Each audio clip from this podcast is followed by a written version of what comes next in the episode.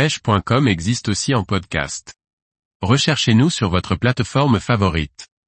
La truite fario, le poisson emblématique des cours d'eau européens. Par Laurent Duclos. La truite fario est un des poissons les plus appréciés par les pêcheurs en eau douce. Mieux connaître ses particularités, son habitat et son alimentation pour la rechercher à l'aide de différentes techniques. La truite fario ou truite commune, de la famille des salmonidés, est une espèce présente sur tout le continent européen. Son corps est fusiforme, sa tête est assez large et sa robe peut être de différentes couleurs. Noire, brune ou tirant vers le jaune, la robe de la truite fario est le plus souvent parsemée de points noirs et rouges plus ou moins marqués.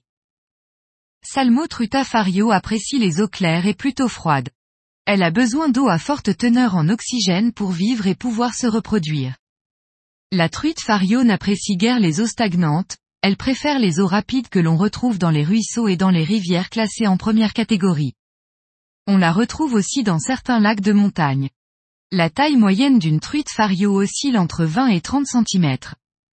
Les plus gros spécimens peuvent dépasser les 70 cm et atteindre un poids de 6 kg. La truite fario se nourrit aussi bien de petits poissons, vairons, chabots ou loches, que de divers invertébrés.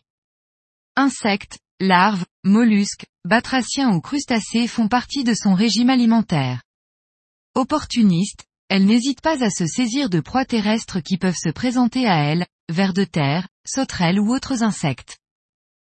La reproduction de la truite fario se déroule entre le mois d'octobre et le mois de février selon les régions et les biotopes.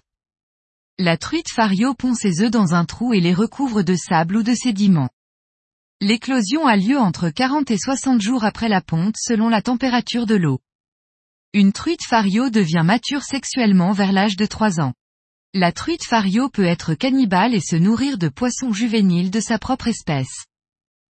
De nombreuses techniques de pêche peuvent être employées pour capturer des truites sauvages. Que ce soit au toc, à la mouche, au leurre ou au coup, la recherche de ce poisson est une véritable passion pour de nombreux pêcheurs. C'est un poisson méfiant et pas si simple à leurrer, surtout si l'on vise les gros sujets. La discrétion, dans les montages et lors de vos déplacements au bord des cours d'eau, est primordiale pour réussir vos sessions. La pêche de la truite fario est soumise à des réglementations spécifiques. Période d'ouverture, taille légale de capture, parcours no-kill, quota. Il est nécessaire de vous renseigner auprès de votre fédération départementale de pêche ou de votre AAPPMA pour être au courant de la législation en vigueur.